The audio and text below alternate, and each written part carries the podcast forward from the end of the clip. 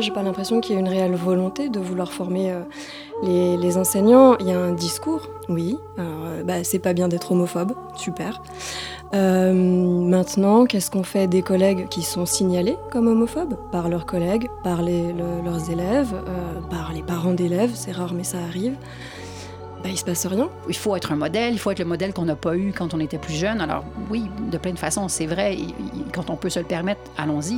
Mais dans la sphère scolaire, notamment, on est sur un milieu qui est particulièrement conservateur et particulièrement hostile à cette, à cette positionnalité, notamment sur les plans du genre et la sexualité. Et c'est souvent tout simplement intenable comme posture.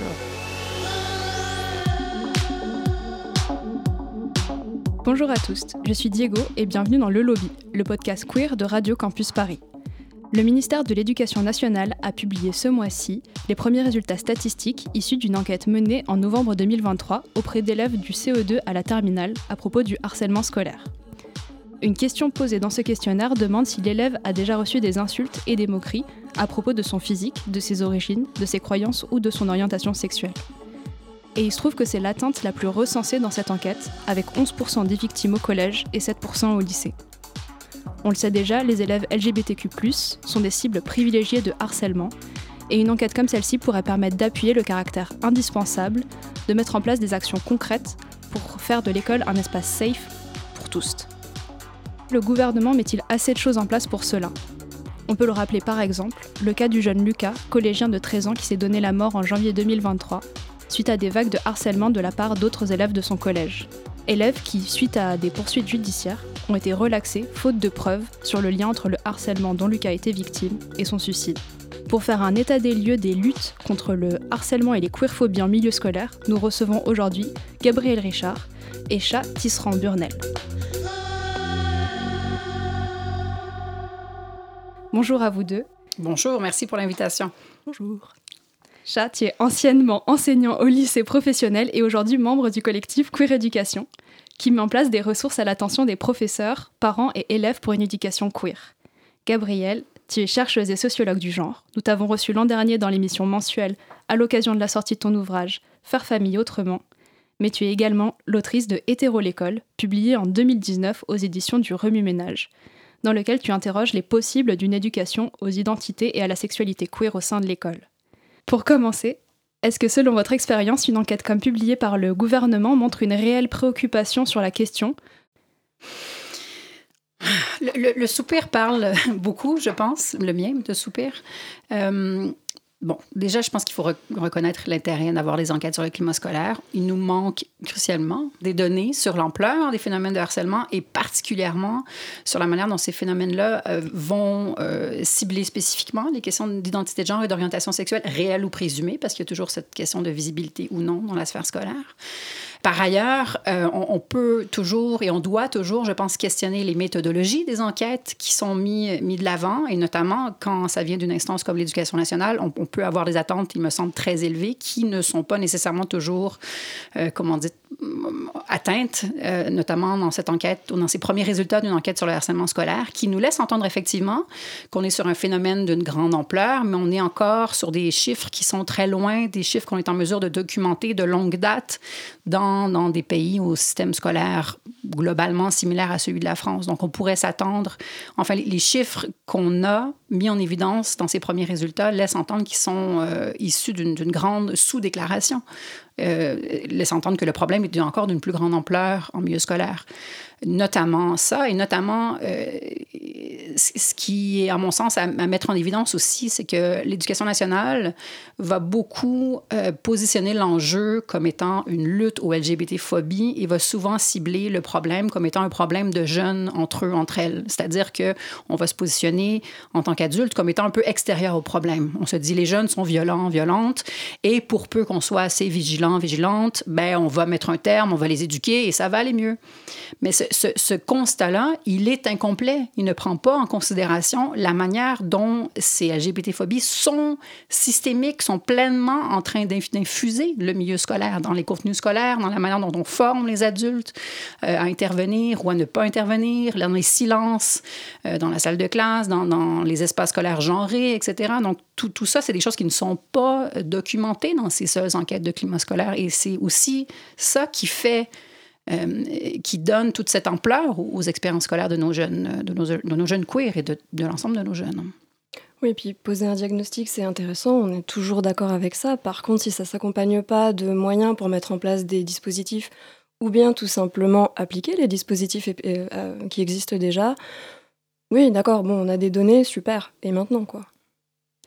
Est-ce qu'il existe par exemple des formations pour les enseignants? À l'heure actuelle, en termes de si on parle de formation initiale, il est tout à fait euh, possible et même euh, plutôt réaliste de se dire que la plupart des gens qui vont dans nos établissements scolaires euh, peuvent ne jamais avoir entendu parler de ces thématiques de, genre et, de, sexualité ou d'identité de genre et d'orientation sexuelle. Euh, il reste qu'il y a euh, des, des INSPE ou des formations qui, en fonction des expertises locales, peuvent euh, plus ou moins toucher ces thématiques-là précisément ou non.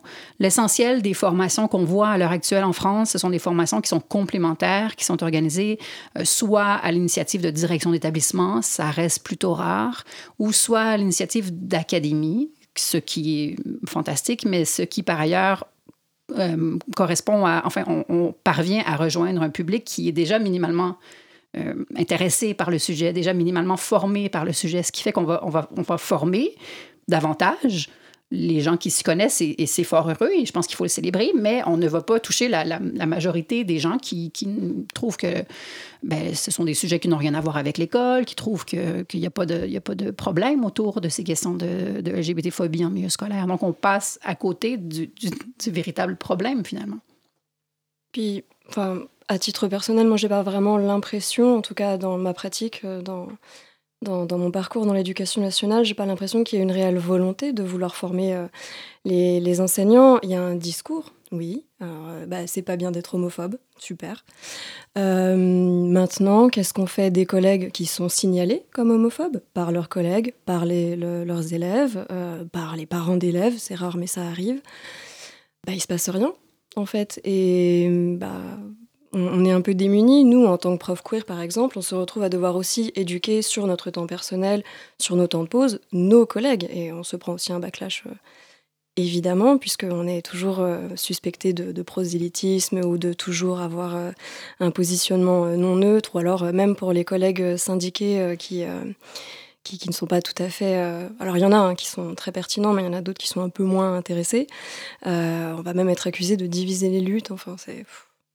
Cette question, euh, je, me permets de, revenir là-dessus, cette question est capitale parce qu'en en, l'absence de, formalisation de ces efforts de formation dans, le milieu de l'éducation nationale, effectivement que ce qu'on voit comme cas de figure, c'est pas une, absence de besoin d'information, c'est simplement de, on, va se dire, ben, où obtenir nos informations, on va l'obtenir, on va demander aux, rares collègues qui sont en capacité d'être out ou dont on présume qu'ils et elles ou elles sont out en milieu scolaire, ou on va l'obtenir parfois d'élèves concernés qui ont fait leur coming out. Alors, je vous laisse imaginer ce que ça génère euh, pour des, pour des élèves concernés. Déjà, il faut faire un coming out en milieu scolaire, ça nécessite qui qu'on soit, et, peu importe notre âge, mais c'est une prise de risque conséquente, de surcroît quand on est une personne mineure, de surcroît quand on dépend de l'adulte pour euh, nous, noter, enfin nous évaluer, etc. Donc, c'est une, prise de, de, risque considérable. Et si en plus on se retrouve dans une posture de devoir éduquer et expliquer à l'adulte qui on est ou comment aller de l'avant sur ces questions-là, ça précarise d'autant plus ce qu'on essaye de, mettre en place. Donc, c'est pas c'est une solution euh, qu'on voit à l'heure actuelle, mais qui est une solution un peu euh, pansement. C'est-à-dire, on ne cherche pas à regarder le, le, véritable problème. On se dit, il y a ça, on, va y pallier et on passe à autre chose. Non, on peut pas passer à autre chose. C'est un, véritable enjeu. Il faut qu'on s'y attarde. Est-ce que la sensibilisation sur le harcèlement peut trouver sa place plus efficacement donc dans, euh, avec d'autres structures et en dehors de l'école euh, ou alors euh, par des interventions régulières euh, d'associations dans les établissements Alors le problème de ça, c'est que les associations qui interviennent déjà, elles sont triées. Donc n'importe qui ne peut pas venir intervenir dans un établissement scolaire même si on peut toujours négocier, si on a une direction qui est un peu plus flexible, ça peut arriver, mais c'est des, mois de négociation sur, bah, encore une fois, du temps personnel bénévole de la part des intervenants, des enseignants. Et puis de l'autre, euh, ces associations, euh, quand elles arrivent à venir jusqu'aux élèves, euh, elles sont rarement rémunérées, ou alors à des tarifs qui sont dérisoires, sauf certaines associations suffisamment établies pour avoir pu négocier avec le rectorat. Donc dans tous les cas, en fait, on se retrouve avec un tissu associatif qui fait le travail du gouvernement, travail pour lequel le gouvernement est payé par contre. Donc en fait, oui, bien sûr, les associations, toujours, mais pas que. Parce qu'on se repose un peu dessus. Mais on, le voit beaucoup, j'allais dire, euh, notamment à l'heure actuelle avec les questions d'accueil des élèves trans ou non-binaires, où, où, on s'est doté, enfin l'éducation nationale s'est dotée d'une circulaire en septembre 2021 pour pour prévoir ou enfin discuter des modalités d'accueil de ces élèves. Fantastique, on peut s'en réjouir.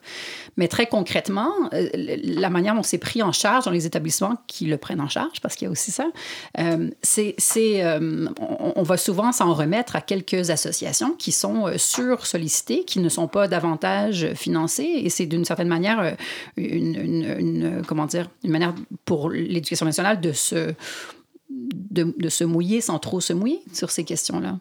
Tu mentionnais la, circulaire. Euh, est-ce que tu pourrais euh, revenir en plus en précision sur euh, certaines mesures? Par exemple, est-ce qu'il y a cette question des procédures de changement de prénom d'usage ou d'utilisation, enfin création de toilettes non genrées? Alors, la circulaire qui a été adoptée, ou enfin qui a été publié en septembre 2021, s'appelle Pour une meilleure prise en compte de l'identité de genre en milieu scolaire. Et ça a résulté d'un tout un travail de consultation, plus ou moins bien, bien ficelé. Mais euh, cette circulaire, elle a le mérite d'exister et elle, elle écrit noir sur blanc que la transidentité est un sujet qui concerne l'école. Je le cite parce que c'est d'une importance capitale, parce que jusque-là, dans l'éducation nationale, il était tout à fait possible pour des adultes de se désinvestir de ces sujets et de se dire que ben, ces questions-là, a priori, ça te concerne toi, ta vie privée, ta vie personnelle, et ça ne concerne pas l'école, donc il ne nous appartient pas d'intervenir dans tout ça. Donc ça, au moins, cette circulaire a le mérite de, clarifier cette situation-là. Euh, alors la circulaire, elle est, volontairement euh, flexible dans son application. Là où elle n'est pas flexible, par contre, c'est dans les, conditions euh, permettant la modification des prénoms et pronoms euh, utilisés au sein d'un établissement scolaire. Les modalités prévues par la circulaire, c'est de dire que euh, quand un ou une élève est mineur et si cet élève n'a pas l'approbation de ses deux parents ou responsables légaux, euh, l'établissement scolaire ne peut pas accéder à sa demande de modifier sur tout ce qui est documents officiels, carte cantine, etc., de modifier ses, ses, noms et pronoms. Si l'élève est mineur et a l'aval de ses deux responsables légaux, donc l'institution scolaire est tenue euh, d'accéder à sa demande.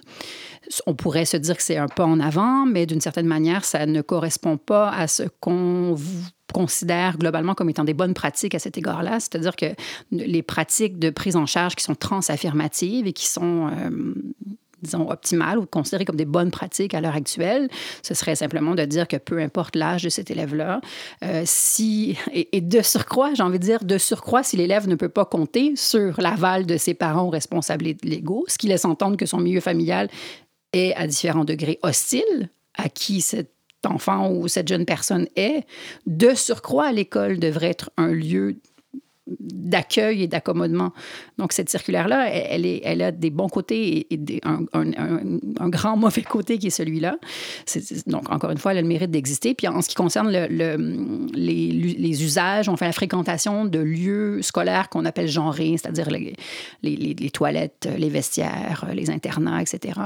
Euh, globalement, elle, va prévoir, enfin, elle va, suggérer une, différentes manières de procéder en fonction, évidemment, des établissements, des, ressources disponibles, on va, on va hum, comment dire, encourager la flexibilité. Est-ce que c'est possible, de, par exemple, de permettre à un ou une élève concerné d'utiliser euh, la toilette des adultes ou d'avoir une clé spécifique, de sortir avant euh, les autres élèves pour aller se changer pour son cours de PS, etc. Donc, il va préconiser une flexibilité dans, son application, ce qui est fort heureux, mais elle a cette lacune capitale de ne pas se donner les moyens de réussir à protéger ses élèves les plus vulnérables.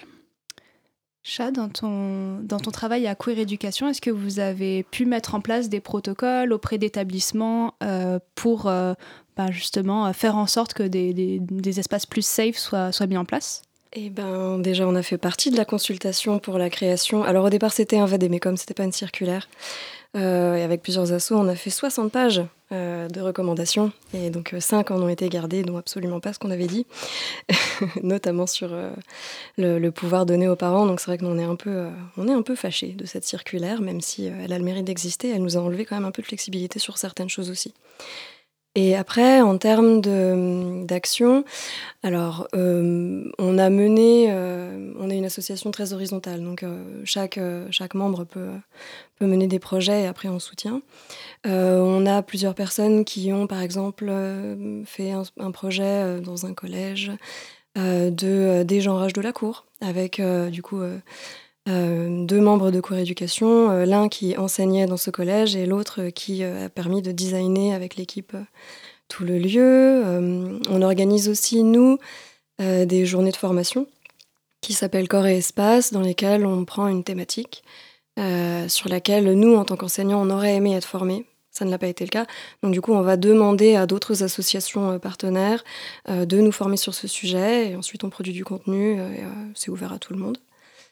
Euh, et ensuite, euh, oui, on, fait ce qu'on peut. On, répond surtout à des, euh, à des sollicitations. C'est vrai que pour l'instant, c'est un peu une période chargée, donc on, essaie de, de, ne pas trop s'éparpiller.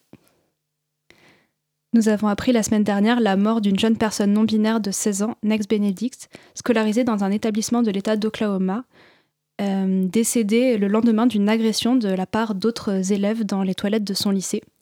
Comment est-il possible de mettre l'alerte sur la réalité des conséquences du harcèlement? C'est tellement une, question importante et tellement il y a tellement de choses à dire par rapport à ça. Moi, je, suis à chaque fois comme plein de gens qui travaillent chez Queer Éducation, plein de gens qui sont impliqués dans le milieu scolaire, complètement mise par terre par ce genre de nouvelles. Et je pense qu'il faut aussi un moment pour encaisser le coup, et se dire on a encore failli en tant qu'adulte à, se, à, créer des conditions optimales d'apprentissage, puis à permettre à nos jeunes de se sentir bien pour qui ils, ils elles, elles sont dans nos établissements scolaires. Je pense, fait, oui, bien sûr qu'il faut, il faut en tirer des leçons, puis il faut aller de l'avant, je pense que personnellement, je suis encore dans un, moment un peu, sonné par la nouvelle, comme à chaque fois que, ce genre de nouvelles-là euh, nous arrive sur le plan de l'actualité. Et, par ailleurs, on n'a qu'une infime proportion de ces, véritables situations qui viennent à nos oreilles, parce qu'ils sont beaucoup plus nombreux, ces, ces, cas de violence, ces, euh, suicides notamment de, nos jeunes, de nos jeunes queers. Le lobby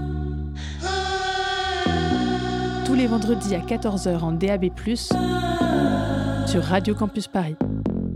J'ai rendez-vous avec ma chef d'établissement et euh, je lui expose la situation. Je lui dis que je vais entamer une transition de genre. Sa réaction, c'est de me dire que c'est une démarche personnelle, que personne dans mon environnement professionnel n'a rien à redire sur euh, le bien fondé de cette démarche et que son rôle à elle et le rôle de son équipe, c'est de m'accompagner pour que tout se passe au mieux professionnellement et selon la manière dont je voudrais que se passent les choses. Et c'est un moment où ah, je me sens très soulagée parce que il y avait cette énorme crainte depuis longtemps de me retrouver euh, mise au placard professionnellement ou qu'on me demande de changer d'établissement. Et quand je dis que moi je veux rester travailler dans le, collège où je suis, parce que j'y suis bien, elle me dit mais il y a pas de raison qu'on fasse autrement.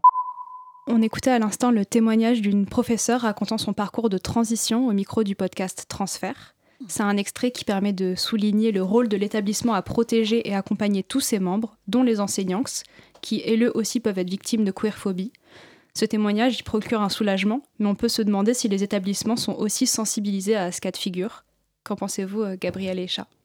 C'est un peu euh, le, principe du, euh, guet de proximité. Je suis désolée pour cette expression un peu étrange, mais il y a ce truc de, euh, ok, quand on en a un dans son établissement, c'est bon, on va faire le travail, mais tant qu'il n'y a pas d'occurrence, tout va bien, pas de vague.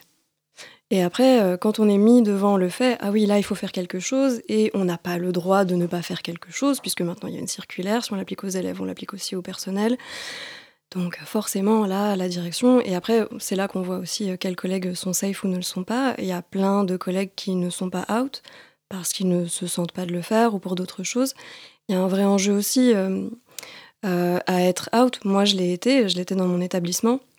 N'empêche que pour passer le concours, j'ai fait semblant d'être hétéro. Parce qu'il y a ça aussi. C'est-à-dire que, oui, d'accord, ça peut être queer-friendly une fois qu'on est installé. Par contre, s'installer dans un établissement, ça demande un peu plus de travail et il y a cette notion de, respectabilité. En fait, pour être un enseignant, il faut être respectable. Or, être respectable, bah, c'est être dans la norme. Et, et ça, quand on fait un coming out ou quand on pense à en faire un, que ce soit un coming out euh, sur euh, une identité ou une orientation, bah, en fait, euh, c'est une grosse réflexion parce qu'on ne sait pas ce qu'on va perdre. Il y a énormément de, pression sur le, personnel enseignant ou, le, ou, les, membres adultes de, la sphère scolaire à faire preuve de soi-disant neutralité. Alors, il faudrait être neutre pour être fonctionnaire ou travailler en milieu scolaire. Alors, c'est euh, bien sûr fallacieux de plein de façons parce qu'on n'est jamais neutre. On, est traversé par, euh, par qui on est, par nos expériences de vie. Et en tant qu'adulte travaillant dans la sphère scolaire, peut-être que c'est vu comme étant risqué de se, de, de, se, enfin, de, se représenter l'adulte comme étant euh, partie prenante de plein de rapports de pouvoir. Mais c'est nécessaire de le faire. Alors, évidemment, quand. quand il y a ce double standard autour du coming out qui fait que nos, adultes, qui sont des, personnes cisgenres et hétérosexuelles, qui, qui, quand ça leur arrive de, parler de leur vie personnelle euh, à la blague ou en, référant à, à, leur week-end ou je ne sais trop, ce n'est pas vu comme étant quelque chose de militant, c'est pas vu comme étant politisé, c'est vu comme étant d'une grande banalité. Euh, quand des personnels, des membres du personnel queer vont faire quelque chose d'équivalent, alors subitement, levé de bouclier, on se dit, ben, c'est de la propagande, c'est du prosélytisme, ça n'a pas sa place dans la sphère scolaire etc. Pourquoi? Parce qu'il y a cette présomption d'hétérosexualité. On se dit que tout le monde est ou devrait être hétérosexuel et cisgenre par ailleurs. Et donc, ne, affirmer d'une certaine manière ne pas l'être, c'est vu comme étant, comme n'ayant pas sa place dans, la sphère scolaire. Et après, il, arrive que des membres du personnel, notamment enseignants, aient l'impression, à tort ou à raison, à mais de ne plus être lu qu'au prisme de cette facette identitaire, de ne plus être que le prof gay, la prof lesbienne, euh, la personne non binaire dans la sphère scolaire et de ne jouer que ce rôle-là. Euh, et, ça pose évidemment une panoplie de problèmes. C'est une mise en danger de plein de façons aussi dans la sphère scolaire. Alors, c'est pas étonnant que, que c'est que pas tout le monde qui puisse le mettre en place. Cette injonction au coming out, enfin, souvent, on se fait dire il faut quand on est un adulte et puis il faut, il faut être un modèle, il faut être le modèle qu'on n'a pas eu quand on était plus jeune. Alors, oui, de plein de façons, c'est vrai. quand on peut se le permettre, allons-y. Mais dans la sphère scolaire, notamment, on est sur un milieu qui est particulièrement conservateur et particulièrement hostile à cette, à cette positionnalité, notamment sur les plans du genre et la sexualité. Et c'est souvent tout simplement intenable comme posture. Et la salle des profs, euh, c'est un peu à l'image de la cour de récréation. Les enseignants et les élèves, c'est deux miroirs en fait. c'est deux faces d'une même pièce. Et euh, enfin, quand on fait un coming out euh, dans une salle des profs, il y a ce petit dispositif qui se met en place où en fait on sort de la sociabilité prof. Puisqu'on n'est plus hétéro, on peut plus partager euh, de belles histoires de rencontres hétéros, euh, de mon chéri, ma chérie, euh, et l'appartement dans le 11e, et puis et les enfants et le chien, quoi. Alors, que si, on peut tout à fait avoir ça maintenant, mais moi, c'était ma meilleure blague avant que la PMA soit, votée. Mais quand on me posait la question, est-ce que tu vas faire des enfants je, je répondais toujours, bah non, c'est illégal. Et mes collègues mettaient très longtemps à comprendre pourquoi. L'école Stanislas à Paris a beaucoup fait parler d'elle récemment et plusieurs plaintes d'associations ont été déposées contre l'établissement pour homophobie. Est-ce que les plaintes déposées par des, associations pourraient avoir euh, un réel impact euh, sur euh, une institution comme celle-là? Alors, on espère. On peut toujours espérer. Après, j'ai l'impression que si ça avait dû arriver, ce serait peut-être déjà arrivé. C'est pas la première fois hein, qu'on leur en parle. La différence qu'on peut voir aujourd'hui, c'est que euh, à nouveau, ils ont été mis euh, devant euh, ce fait, et cette fois-ci, il y a des excuses qui ont été présentées. Ce qui n'a pas été le cas en 2013, par exemple. On se souvient aussi, on n'oublie pas ce genre de choses. donc il y a une avancée. Après, de là à ce que ça change quelque chose, je suis pas sûre que le gouvernement tel qu'il est actuellement, il ait grand chose à gagner à ce que ça change. Donc, euh, on verra. Quels pourraient être les leviers pour imaginer une école safe pour les personnes LGBTQ ah, J'aime cette question. ben, J'aime cette question parce qu'elle elle, elle, est, elle est vaste, elle donne libre cours à beaucoup de possibilités. Le levier incontournable, c'est bien sûr la formation. On ne peut pas faire l'économie de former l'ensemble de nos personnels éducatifs, et j'ai envie de dire avant de penser euh, informer et former nos élèves. C'est la base, le, changement passe par là, et on, doit être sur une formation qui est obligatoire, qui est euh, donc évaluée, une formation qui est, euh, comment dire, empiriquement fondée, qui se, enfin, parce qu'il y a cette crainte tout le temps de est-ce que ce serait du militantisme, etc., donc qui serait ancré dans les connaissances scientifiques on est doté d'un bon bagage scientifique sur ces questions-là à l'heure actuelle, donc on serait en mesure de le faire. Donc ça, c'est un, un, truc incontournable. Après, Évidemment, il faut se pencher sur nos contenus, nos programmes scolaires qui, à l'heure actuelle, euh, vont, euh, de pleine façon être inadéquat ou incomplet par rapport à cette thématique-là. J'ai évidemment euh, envie de parler de nos, euh, de nos programmes ou nos séances d'éducation à la sexualité.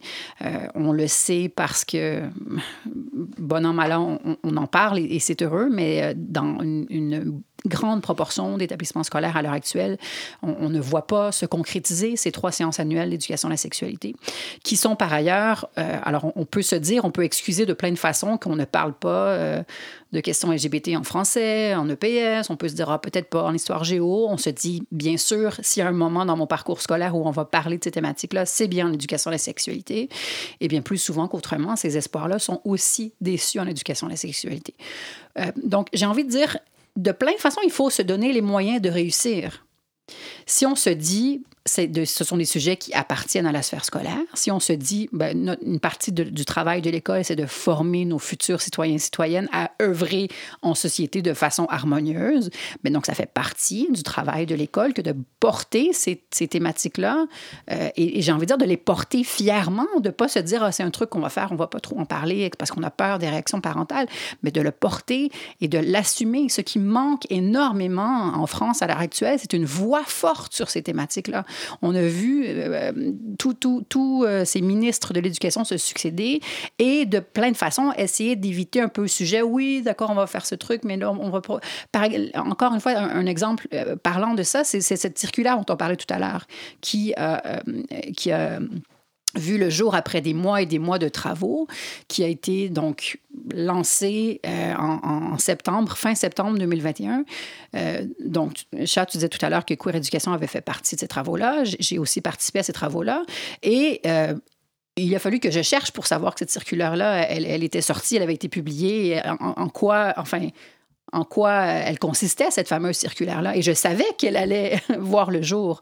Alors évidemment qu'à l'heure actuelle, euh, moi, je forme des personnels éducatifs, je, je leur apprends à chaque fois qu'il y a une circulaire qui existe. Et c'est pas normal que euh, de surcroît, des, une formation qui n'est pas obligatoire soit le moment où les gens prennent conscience de, l'existence de cette circulaire-là. Donc, on, a, encore une fois, il faut se donner les moyens, les ressources pour faire changer les choses. On est, on est encore à des années-lumière de le faire. Ce qui ne veut pas dire qu'il n'y a, pas d'initiative heureuse. Et je pense qu'il aussi, il y a toujours cette, cette espèce de danse, je trouve, autour de ces thématiques-là, où, on veut, je pense, euh, rendre compte de façon un peu plus complexe de la manière dont ces questions-là se posent dans la sphère scolaire, mais aussi sans que les gens en ressortent en se disant ah, c'est complexe, on ne peut pas aller de l'avant. Non, on peut aller de l'avant. Il y a bon nombre d'initiatives heureuses, notamment un peu partout dans différentes académies, des AGIS, donc des alliances genre, identité, sexualité, qui sont des regroupements d'élèves dans des collèges ou dans des lycées, qui sont des, donc des, moments soit d'échange, de, de prise de parole ou d'organisation au sein d'un établissement pour porter ces thématiques-là auprès de, des pères, etc. Donc, c'est des initiatives heureuses qui portent fruit, sur lesquelles aussi on, devrait mettre, euh, mettre la lumière.